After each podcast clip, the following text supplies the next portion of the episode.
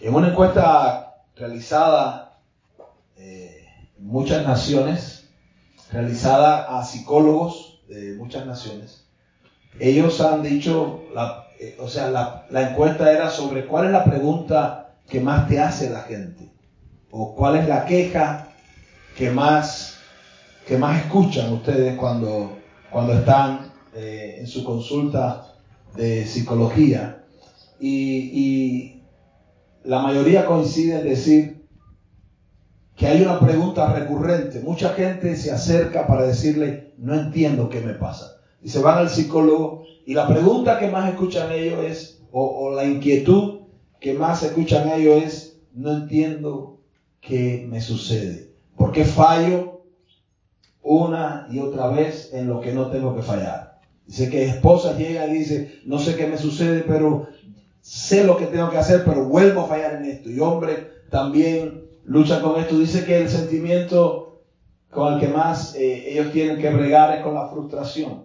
Personas que están frustradas eh, consigo mismo. Madres frustradas, padres frustrados, esposos frustrados, hijos que están frustrados, líderes que están frustrados.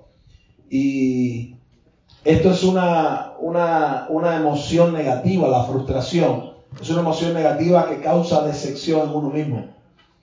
Nos sentimos decepcionados por no ser y no hacer las cosas que sabemos que tenemos que ser y que tenemos eh, que hacer. Y entonces pues vienen dudas a la vida del ser humano. Eh, vienen dudas, yo no soy capaz de esto. Yo no soy una buena madre, yo no soy un buen padre, yo no soy un buen esposo. Yo no soy una buena hija, yo no soy un buen líder, yo no soy un buen siervo. Y sabe, eh, yo decidí compartir esta palabra porque yo estoy convencido que es casi imposible que, que una persona que cree que está destruida, que una persona que cree que no es capaz de hacer algo, que una persona que piensa que está terminada, eh, yo estoy convencido que es casi imposible que al mismo tiempo esa persona tenga fuerzas para seguir adelante. Entonces yo quiero, yo quiero hablarte esta mañana desde el corazón a tu corazón. ¿Sabes? Mucha gente no entiende qué le pasa. En momentos de crisis, todos los matrimonios tienen crisis, todas las familias tienen crisis, todos los líderes tienen crisis. Y, y, y la crisis es, es una constante en el mundo. Es una constante. Jesús dijo, en el mundo tendrás aflicción. Y yo quiero, yo quiero hacer hoy un contraste entre los héroes de la Biblia, eh, los héroes también ideales, vamos a llamarle, y los verdaderos héroes de Dios. Todos estamos acostumbrados a ver muñequitos de Spider-Man, de Superman, de la Mujer Maravilla, de Batman, ¿verdad? Héroes con capas, eh, héroes de muñequitos que son tremendos, héroes que, que ¿sabe? Vuelan por el aire a la velocidad de, de un rayo, que tienen superpoderes para hacer las cosas. Y nuestra cultura entiende que un héroe es casi que un semidios. De hecho, de hecho los ídolos modernos son personas, eh, jugadores de fútbol, estrellas de música, actores, ¿verdad? Que los miramos y decimos, pensamos, están por encima de la humanidad en sus fuerzas, están por encima de la humanidad en su éxito, en su alegría, en su felicidad y pensamos que son héroes. Todos nos quedamos boquiabiertos con la historia de David cuando venció a, San, a Goliat, ¿verdad? O con la historia de Sansón cuando eh, arrancó las puertas de bronce de la ciudad.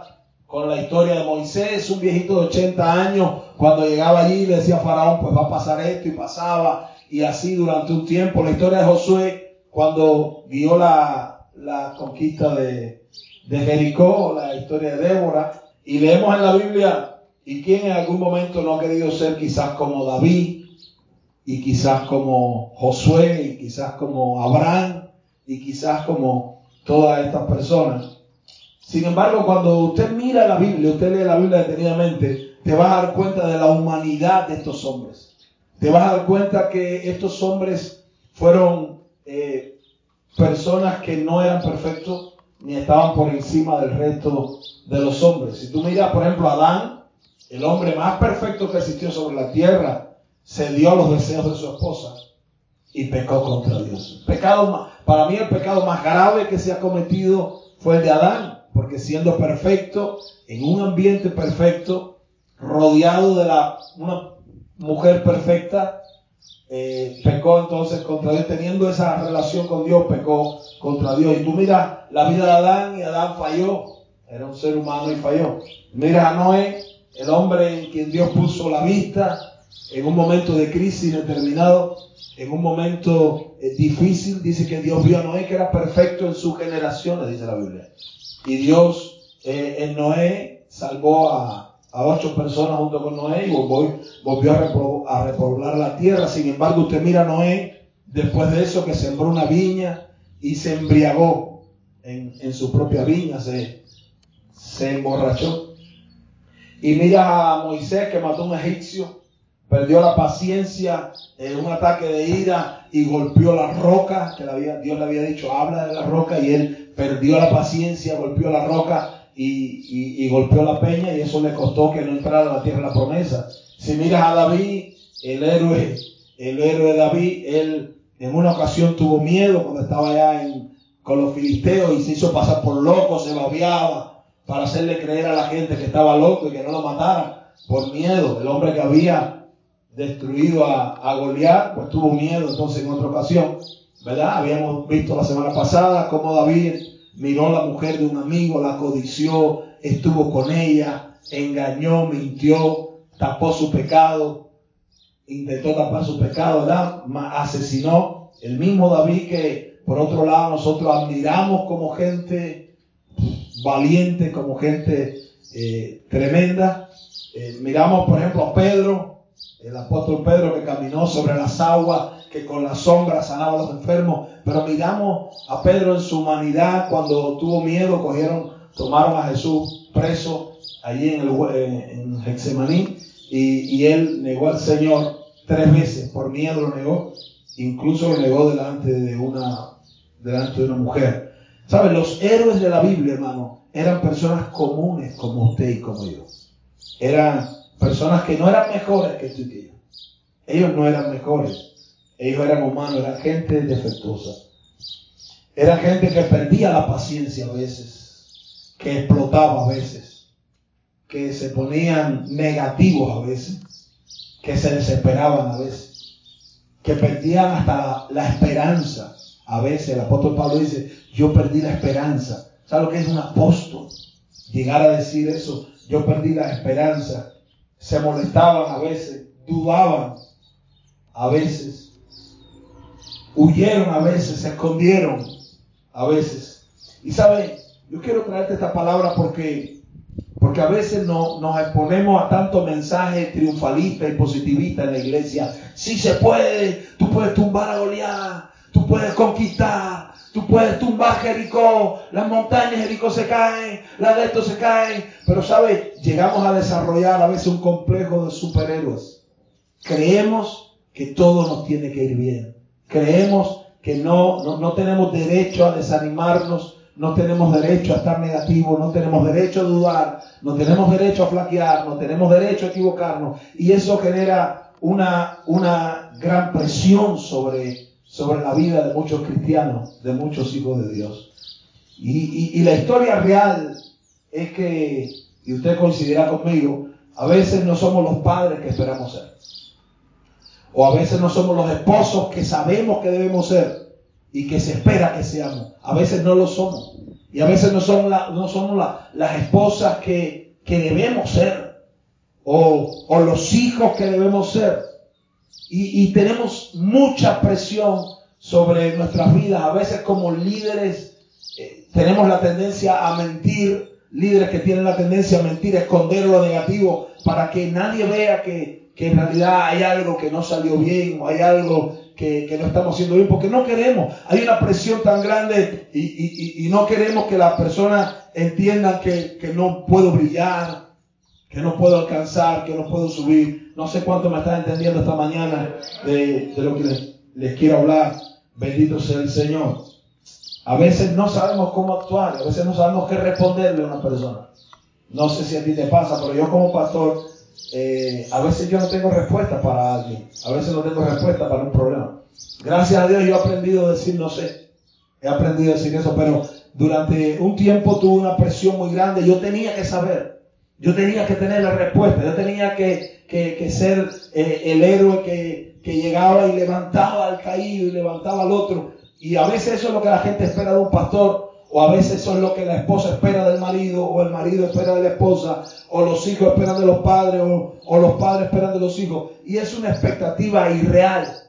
No es una expectativa no es una expectativa real. A veces no sabemos cómo actuar. No sé si a alguien le pasa acá. A ver, levante la mano si a alguien le pasa estas cosas que estoy diciendo, ¿verdad? A veces no sabemos cómo actuar. A veces nos desesperamos. A veces nos, nos equivocamos. Y, y, y lo más triste es que no aceptamos esta realidad en nuestra vida. Le echamos la culpa al diablo, le echamos la culpa a la gente, pero seguimos negando que somos seres humanos.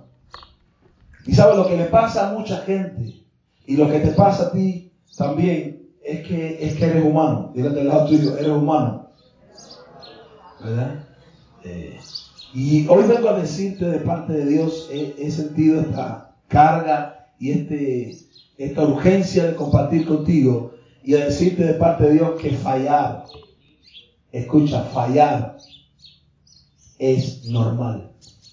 Equivocarte es normal.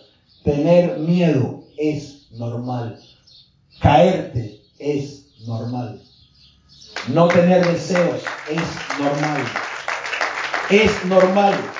Entiéndelo. Y esta mañana, esta mañana quiero que, que, que entiendas que si eres humano, esto es sencillamente algo de humanos.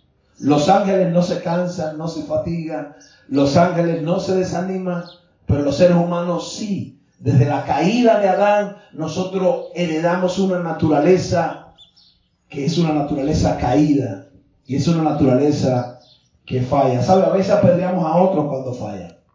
A veces hacemos leña del árbol caído porque falló. Pero es, entiende y vas a entender a partir de hoy, ¿eh, Rafa? Vas a entender a partir de hoy que es normal. Si una persona falla, vas a entender que es normal. Porque cuando tú falles, tú vas a entender que es normal fallar.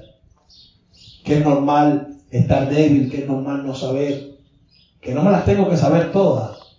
Y que no tengo que tener siempre fuerza. Y que no tengo que tener siempre una sonrisa. Y que no tengo que tener siempre una victoria. Y que no tengo... No es bíblico. No está en la Biblia eso. Ni es real tampoco. ¿Sabe? Siempre fallaremos en algo. A lo mejor tú dices, no, pastor, yo nunca voy a fallar. Es irreal, no es bíblico. Número uno. Número dos, no es verdad. Estás engañado y estás metiendo mucha presión. A veces le pedimos a los hijos que sean perfectos. No es verdad, no es bíblico. Es irreal. También son seres humanos. ¿Sí o no? A veces le pedimos a un líder que sea perfecto. No es real, no es bíblico. Es un ser humano. Bendito sea el Señor. ¿Sabes? Cada día, cada día tú y yo enfrentamos retos. Cada día enfrentamos luchas por atender a nuestra familia. La mujer, pienso en la esposa, cada día se levanta con qué voy a cocinar acá en Cuba. En otras naciones ni se piensa en eso, pero se piensa en otras cosas. Cada día una madre asume retos con sus hijos. Cada día. Y, o un padre asume retos de cómo llegar a fin de mes, cómo pagar la renta en otras naciones, cómo hacer esto, cómo alcanzar, cómo lograr. Las situaciones están difíciles. Cada día eh, el mundo está en una crisis y eso genera crisis. Crisis generan crisis. ¿verdad? Y las personas llegan a un momento en que se quiebran, en que se desaniman, en que se tiran a morir. Y es normal. No hay nada del otro mundo. Es normal. Cada día enfrentas el reto de una barriga rebelde que se niega a desaparecer. O de una arruga nueva que apareció y, mire, por mucho que le haga, ahí está, todos los días te sale esa arruga. Y, y es un reto. Pero Dios te dice, está bien, no tienes que ser un superhéroe. Solo tienes que ser sincero y venir a mí. Jesús dijo, venir a mí los cargados y trabajados y yo los haré descansar. Bendito sea el Señor. Mira, mira lo que dice la Biblia de Santiago 5:17. Dice, Elías era un hombre sujeto a pasiones semejantes a las nuestras. Y oró fervientemente para que no lloviese y no llovió sobre la tierra por tres años y seis meses. Y otra vez oró y el cielo dio lluvia y la tierra produjo su fruto. Mira cómo la Biblia nos habla de Elías. Cada vez que hablamos de Elías hablamos de que hizo descender fuego del cielo, mató 450 profetas de Baal. Cada vez que hablamos de un héroe hablamos de, lo sobrenatural que Dios hizo a través del héroe. Pero muy pocas veces el mensaje de la iglesia tiene que ver con la humanidad de esa persona. Dice la Biblia, y Dios nunca lo esconde. De hecho, usted lee, usted lee y usted va a ver que todos los héroes de Dios eran personas con defectos, eran gente defectuosa. ¿Cuántos han leído eso?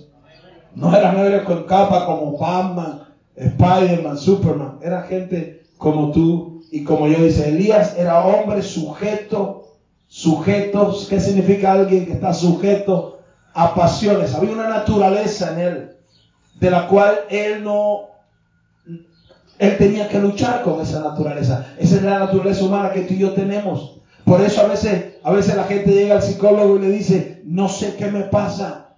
Y la respuesta es sencilla, eres humano. Eres un ser humano, por eso te pasan esas pruebas, esas frustraciones, esos desánimos, esa falta de fuerza. Por eso es que a veces te quiebras. Porque eres humano, es normal. No es difícil de, entender. Dice Elías era hombre sujeto a pasiones semejantes a las nuestras. Y oró fervientemente para que no lloviese y no llovió en la tierra por tres años. ¡Wow! Un hombre como tú y como yo. Un hombre sujeto a una naturaleza. Un hombre que batallaba. Y es verdad que Dios nos ha dado una nueva naturaleza. Es verdad. La Biblia dice, si por el Espíritu hacemos morirla sobre la carne. Es una batalla. Cada día necesitamos tomar nuestra cruz cada día. Pero esa batalla de dejarte puede llevarnos a un momento de temor, a un momento de duda, a un momento, ¿sabe?, de, de, ser quebrado emocionalmente, a un momento en que nos ponemos negativos. Puede pasar porque somos qué? Humanos. Bendito sea el Señor. Y dice que Elías, aun cuando era humano, dice, oró y Dios lo respaldó. Ahora, ¿qué tenía esta gente de la Biblia? ¿Qué tenía que ellos llegaron a ser una inspiración a pesar de sus defectos? ¿Qué tenían ellos? ¿Sabe? Ellos siempre en su debilidad se volvían a Dios. Siempre. Eso, eso, eso, eso los hizo a ellos héroes. Eso lo hizo a ellos hombres de fe. Dice que Elías, aunque era sujeto a Dios, o sea, sujeto a esa naturaleza, dice, se volvió a Dios. ¿Verdad? Y Dios, ¿qué hizo? Le respondió a un hombre imperfecto. Dios le respondió a un hombre en debilidad. Dios le respondió a un hombre como tú y como yo. Entonces, no es la grandeza de Elías, es la grandeza del Dios de Elías. No es la grandeza de un hombre como tú y como yo, o de una madre desesperada, o de un padre desanimado. No es nuestra grandeza en la cual nosotros tenemos que fijarnos. La Biblia nunca nos dijo, enfócate en ser alguien grande. La Biblia siempre dijo, enfócate en el Dios grande y todopoderoso que puede responder al que tiene fe. Alabado sea Dios. Ellos descubrieron la ley de la palanca antes que Arquímedes.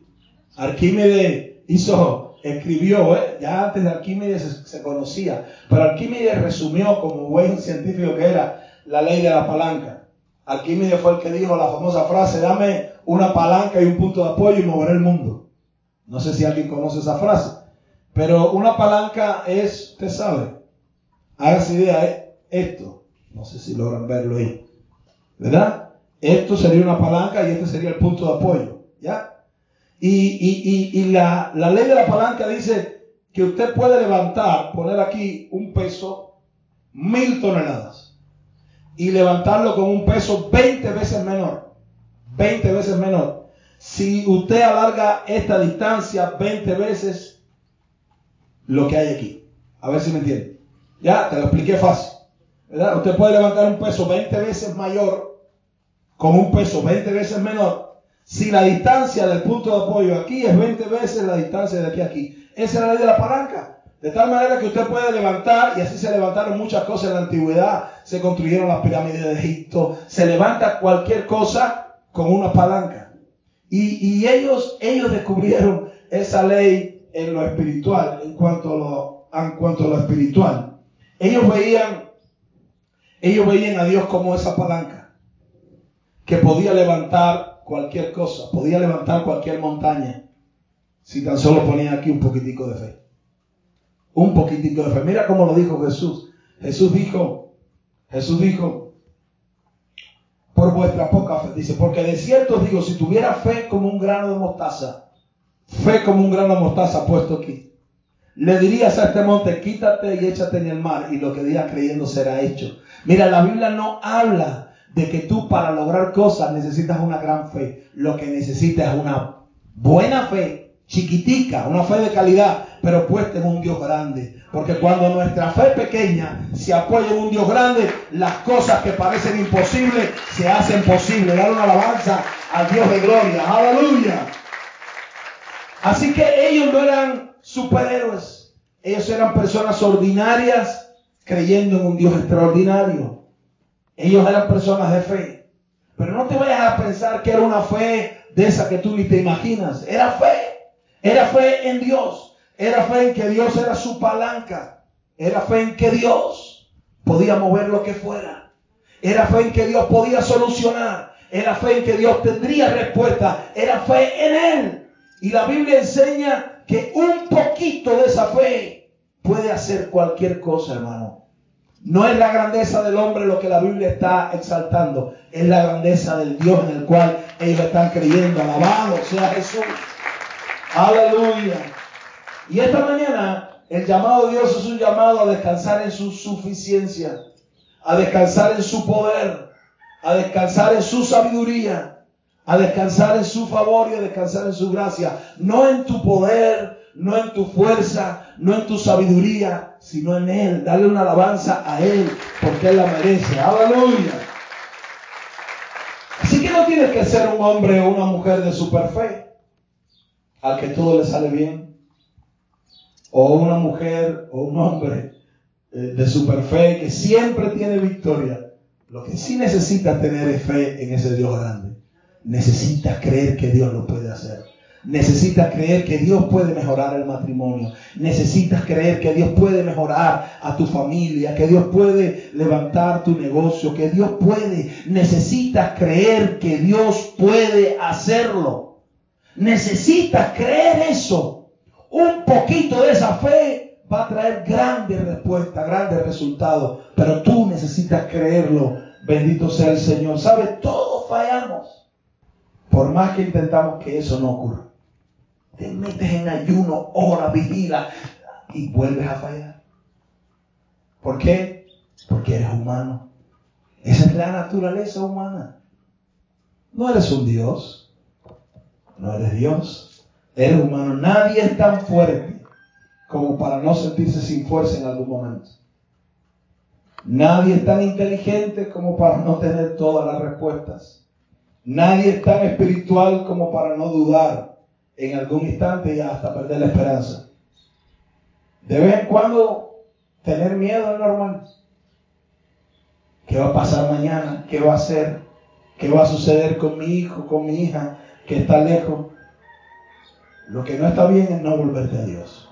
Lo que no está bien es no confiar en Dios. Lo que no está bien es no creer que Dios está en control, que Dios no te ha abandonado. ¿Sabes? Pensar que Dios te va a mirar la cara porque, porque estás débil, o porque tienes miedo, o porque fallaste, o porque explotaste, o porque se te acabó la paciencia, o porque perdiste la esperanza, es creerle al diablo. Es creerle al diablo porque Dios te ama. Y Dios te ama y eres su hijo, eres su hija. Mira, tú tienes que entender que Dios no te valora por lo que tú haces. Dios te valora por lo que tú eres.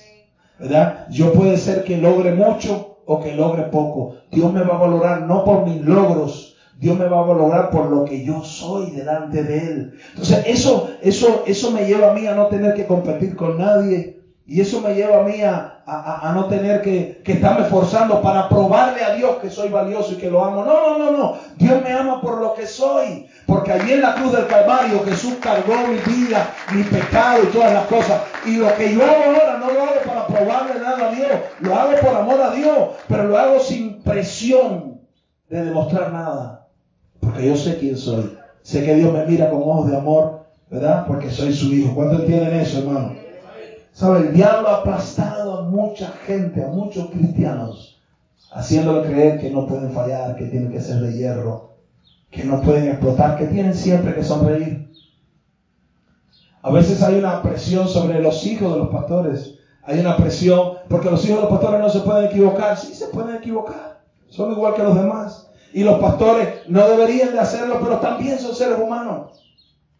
Y el diablo ha aplastado a mucha gente haciéndole creer que tiene que ser súper espirituales, que tiene que ser eh, ángeles inmaculados sin fallar.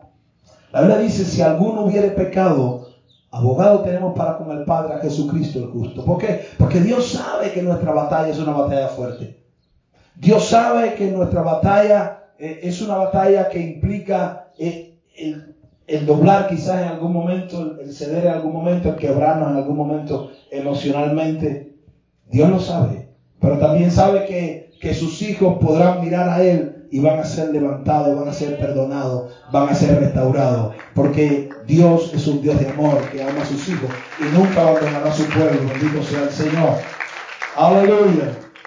Nuestros errores nuestras caídas, nuestros fracasos, nuestras debilidades, nuestras dudas, nuestros quiebres emocionales. Es una manera de ser sacudido para que podamos entender que Dios es Dios y que yo no soy Dios. Por muy fuerte que yo camine, en algún momento esa debilidad me va a llevar a mirar a Dios. Por mucho que yo sonríe, en algún momento mis lágrimas me van a llevar a volver a Dios por mucha victoria que yo tenga en la vida, por mucha sabiduría que yo tenga, en algún momento de flaqueza, ese momento de flaqueza me va a llevar a mirar a Dios. Y qué bueno, qué bueno saber que tenemos un Dios que está ahí esperando para cuando nos levantemos un niñito, levantarme y decir, no pasa nada, no has dejado de ser mi hijo, no has dejado de ser mi hija, no me has decepcionado, te sigo amando igual, no pasa nada, levántate, sigue adelante, alabado sea Dios. Bendito sea el Señor, aleluya. ¿Sabe? La Biblia me enseña que hombres normales, llenos de defectos y debilidades, son los verdaderos héroes de Dios. Hombres normales, hombres llenos de debilidades, son los verdaderos hombres de Dios. Y a veces viene el diablo cuando tú fallas, o cuando tú dudas, o cuando tú explotas, y viene y te dice, tú no, tú no calificas para ser hijo de Dios. Pero es que la Biblia, si miramos, nadie hubiera calificado. Nadie hubiera calificado para ser un instrumento de Dios. Nadie. Pero Dios cuando nos mira, a quien mire a Jesucristo en nosotros. Y Dios dice, levántate. Levántate. Y es lo que Dios te quiere decir esta mañana, levántate. Porque tú has hallado gracia delante de Dios. Levántate porque tú has hallado favor delante de Dios. Levántate, no te condenes más. Dios no te condena. Aquella mujer que fue tomada en pleno acto de adulterio, la llevaron al Señor y le dijeron, hay que apedrearla. Y Jesús dijo, ellos no te condenan, yo tampoco. Eso fue aquella mujer. Dime tú que eres su hijo, su hija, que quiere ser obediente, que le quiere servir, pero a veces falla, pero a veces explota, pero a veces no sabes qué hacer, pero a veces metiste una discusión en tu casa. No es lo que tú quieres, no es lo que Dios quiere, no es el plan, pero lo hiciste. Y viene el diablo a destruirte a decirte que tú no vales nada, que tú no sirves para nada, que tú no puedes servir a Dios. Y tú tienes que levantarte y decirte, yo soy un héroe de Dios. Yo soy un, porque los héroes de Dios somos de carne y hueso. Y los héroes de Dios en toda la Biblia fallan, pero tienen un Dios de poder que los levanta. Y tienen un Dios de poder que espera en ellos. Y tienen un Dios de poder que no ha perdido la esperanza. Alabado sea Dios. Alabado sea Dios. ¿Sabes? Te voy a decir, cuando, cuando tú fallas, cuando tú pierdes la esperanza, cuando tú te quiebras, cuando tú no sabes qué hacer, cuando tú caminas en debilidad humana, eso es para aprender lecciones, diga aprender. No es para descalificarte, es que de ello podemos aprender algo. Es para ser humildes. Cuando hay tanta presión en tu vida que tú no puedes seguir adelante, eso te está enseñando humildad. Te está enseñando que tú no eres todo lo fuerte que, puedes llegar a ser. Y tienes que aprender de eso. No soy todo lo sabio que puedo llegar a ser. No soy todo lo paciente que puedo llegar a ser. No soy todo lo fuerte que puedo llegar a ser. No soy todo lo amoroso que puedo. No soy todo lo obediente que puedo llegar a ser. No lo soy. A veces ocurre algo en nuestra vida que nos prueba hasta la saciedad. Prueba nuestro carácter, prueba nuestra madurez, prueba nuestra paciencia, prueba nuestra fe, prueba nuestro amor. Y con cositas chiquiticas, con una rayita, ya ahí nos ponemos negativos y nos ponemos ahí y, todo es malo y todo es negativo y empezamos a coger defecto a todo el mundo y empezamos, no, no, no hagas eso, eso nunca te va a llevar a crecer, eso nunca te va a llevar a salir del bache. Lo único que tienes que hacer es aprender decir, me molesto todavía con esto, es porque tengo que crecer. Pierdo la paciencia, es porque tengo que crecer. Pierdo la esperanza, es porque tengo que crecer. Dejemos de ser gente ignorante que no entiende. Bendito sea el Señor. Nuestras faltas, nuestras debilidades no son etiquetas permanentes, son experiencias. Ahora porque yo fallé no quiere decir que yo soy un fracasado en la vida. O porque yo exploté en la casa no quiere decir que yo no soy un hijo de Dios y que yo no soy un siervo de Dios, que yo no soy una sierva de Dios. Simplemente es una experiencia. Aprendí algo, que no aguanto presión, aprendí algo, que, la crisis me lleva a, perder la paciencia, a perder el carácter. Aprendí algo en la vida, son experiencias. ¿Sabes? Una lección se repite hasta que la aprendes en la vida. Cuando, cuando hacemos algo y no aprendemos, eso va a volver. Y no aprendemos, eso va a volver hasta que seamos capaces de aprender y de superarlo. Si eres la persona que te explota muy fácilmente en la casa, que pierde la paciencia en la casa, que en la iglesia estás con una sonrisa, pero en la iglesia estamos una hora, dos horas. Pero en la casa que es la verdad, es ahí donde batallamos todos los días, te explota y tienes mal carácter y mal genio y mal cosa. Eso no significa que eres una impía o un impío, significa que tienes que crecer, que tienes que aprender. Que hasta que no venzas esa prueba la vas a tener en tu vida. Que hasta que no seas capaz de superar eso, vas a tener que repetir ese proceso que no quieres vivir. Y no lo quieres vivir porque el Espíritu de Dios está dentro de ti. Porque si el Espíritu de Dios no estuviera dentro de ti, tú fueras feliz creando esos conflictos. Pero cuando el Espíritu Santo está dentro, Él no te va a dejar conformarte a eso que hiciste, a esa debilidad o a esa falta de, de fuerza. Él te va a decir, vamos, que yo espero más. Yo te amo, tú eres mi hijo, pero vamos, que tú puedes dar más, tú te puedes levantar. Yo pienso que tú eres mi héroe. Porque Dios te tiene en tu familia como su héroe. Dios te tiene en tu familia como el Elías de estos tiempos, como el Moisés de estos tiempos, como el Josué de estos tiempos, como el David que va a tumbar el gigante que ha aplastado a tu familia por años en estos tiempos. Ese eres tú. No esperes que Dios mande a Moisés o un Elías. Dios te envió a ti. Dios me envió a mí. Por eso, cuando Dios llamó a, muchos de estos seres, ellos decían, ¿quién soy yo? ¿Quién soy yo? Moisés le puso cinco veces excusa a Dios, yo no puedo ir. Yo me alteré, yo maté a un egipcio y lo enterré. David decía, ¿quién soy yo? Soy el más pequeño de la, de la familia de Isaí. Todos ellos se sentían indignos producto a su naturaleza humana. Pero la Biblia nos enseña que hombres indignos que le creyeron a Dios fueron usados poderosamente por Dios y hoy son la leyenda que nos inspira, hoy son la gente que nos levanta, hoy son la gente que nos impulsa adelante, bendito sea Dios. ¿Sabe? Hay una frase de los campesinos, los campesinos norteamericanos. Ellos, ellos tienen una frase que me gusta, dice que no importa derramar un poquito de leche, lo que hace falta es no perder la vaca. Entonces, eso me dice que, lo que hace falta es que tú no pierdas la fe en Dios. Y que tú no pierdas la confianza en Dios. Porque Dios sabe que tú eres así y sabe que tú ibas a ser así. Y con todo eso te dice, tú eres mi hijo. Con todo eso Dios te escogió, Dios te llamó. Y Él no te llamó para ser un superhéroe de hierro que no falla nunca, no. Jesús no murió en la cruz del Calvario para que tú te lo sepas todo.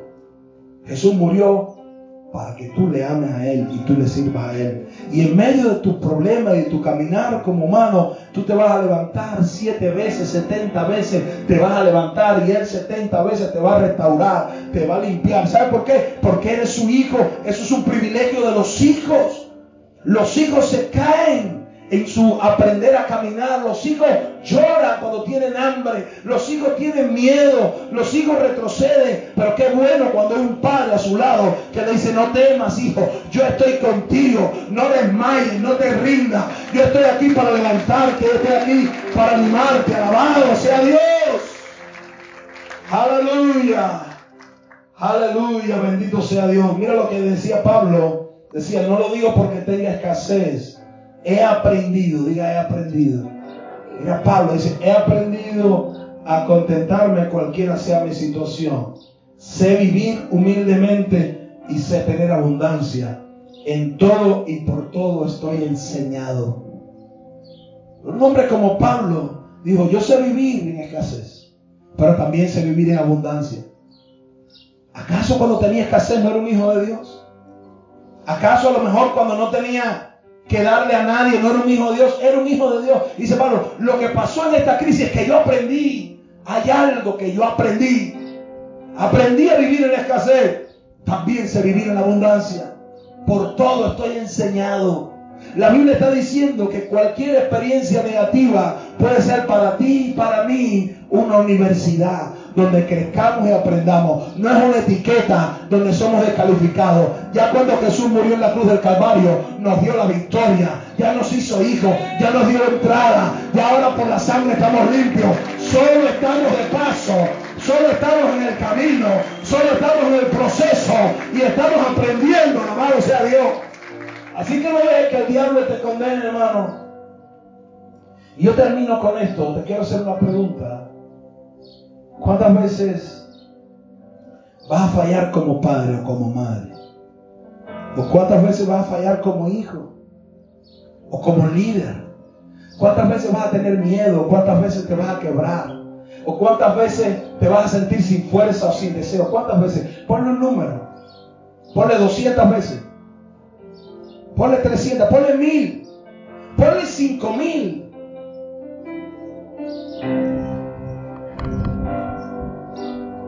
¿Entiendes? Por encima de eso Dios te sigue viendo como su héroe. Y por encima de eso Dios te sigue viendo como su hijo y como su hija. Y por encima de eso el Dios que te llamó te sigue viendo digno de su respaldo. Dice la Biblia, el apóstol Pablo dice, Dios, gracias doy a Dios que me tuvo por digno y me puso en el ministerio. Necesitamos caminar sin condenación, amado. Necesitamos volver a poner nuestro poquitico de fe en la palanca de Dios para ver milagros. Sí, Dios lo va a hacer. Dios tiene promesas para ti. Sí, Dios lo va a hacer. No te desanimes porque tu naturaleza humana no es la clave para la victoria, es Él. No te desanimes porque tu naturaleza humana no es la respuesta. La respuesta está en el ponte de pie. Bendito sea el Señor. Levanta tus manos al cielo esta mañana. Alabado sea Dios. Si Dios te ha hablado esta mañana, tú puedes hablar con Él de corazón. Tú puedes abrir tu corazón esta mañana. Sota Dios te dice, tú eres mi hijo, tú eres mi hija. Siempre Un día no te cansarás. Un día no te enfermarás. Un día no te quebrarás. Un día no dudarás más. En este mundo vas a pasar crisis, aflicción, Vas a tener deseo de tirar la toalla y está bien. Dice el Padre, está bien. Está bien que entiendas que eres humano. Pero aun cuando estés tirado en el piso, cuando hayas tirado la toalla, acuérdate que esto no depende de ti, depende de mi poder, de mi sabiduría, de mi amor, de mi gracia, de mi favor contigo. Alabado sea Dios.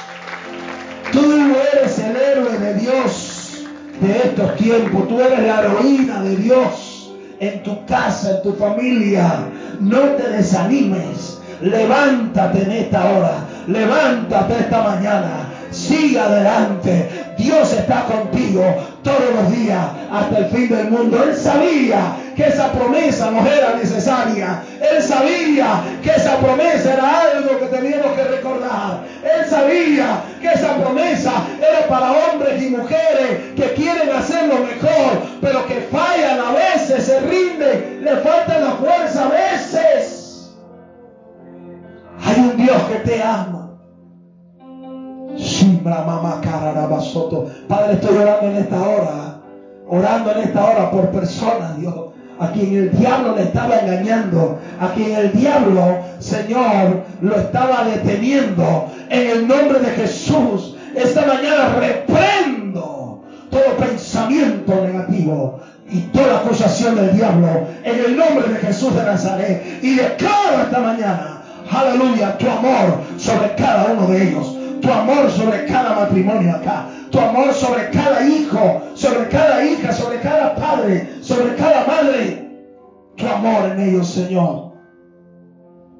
Tú y yo seremos fuertes en amor, en entender que el amor de Dios, dice, ¿quién nos separará del amor de Dios? Ángeles, principados, potestades, huestes espirituales lo alto, lo profundo. Nada nos separará del amor de Dios. No está hablando de tu amor a Dios, sino del amor que Él te tiene a ti. Aleluya, Padre, en el nombre de Jesús. Estoy orando, Señor, por hijos que sienten la presión de que tienen que ser perfectos. No tienes que ser perfecto. Eso es un proceso al cual Dios nos llama. Eso es algo que se alcanzará en algún momento. Pero mientras tanto, libérate de la presión. Libérate de la presión. Libérate de la presión, hombre. Libérate de la presión, madre. Libérate de la presión, líder. Regocíjate en Dios. Aleluya. Levanta tus manos. Vamos a adorar a Dios. Aleluya, aleluya, aleluya. Se las cadenas. Cuando tú adoras se caen las cadenas. Aleluya, aleluya, aleluya. Aleluya. Aleluya.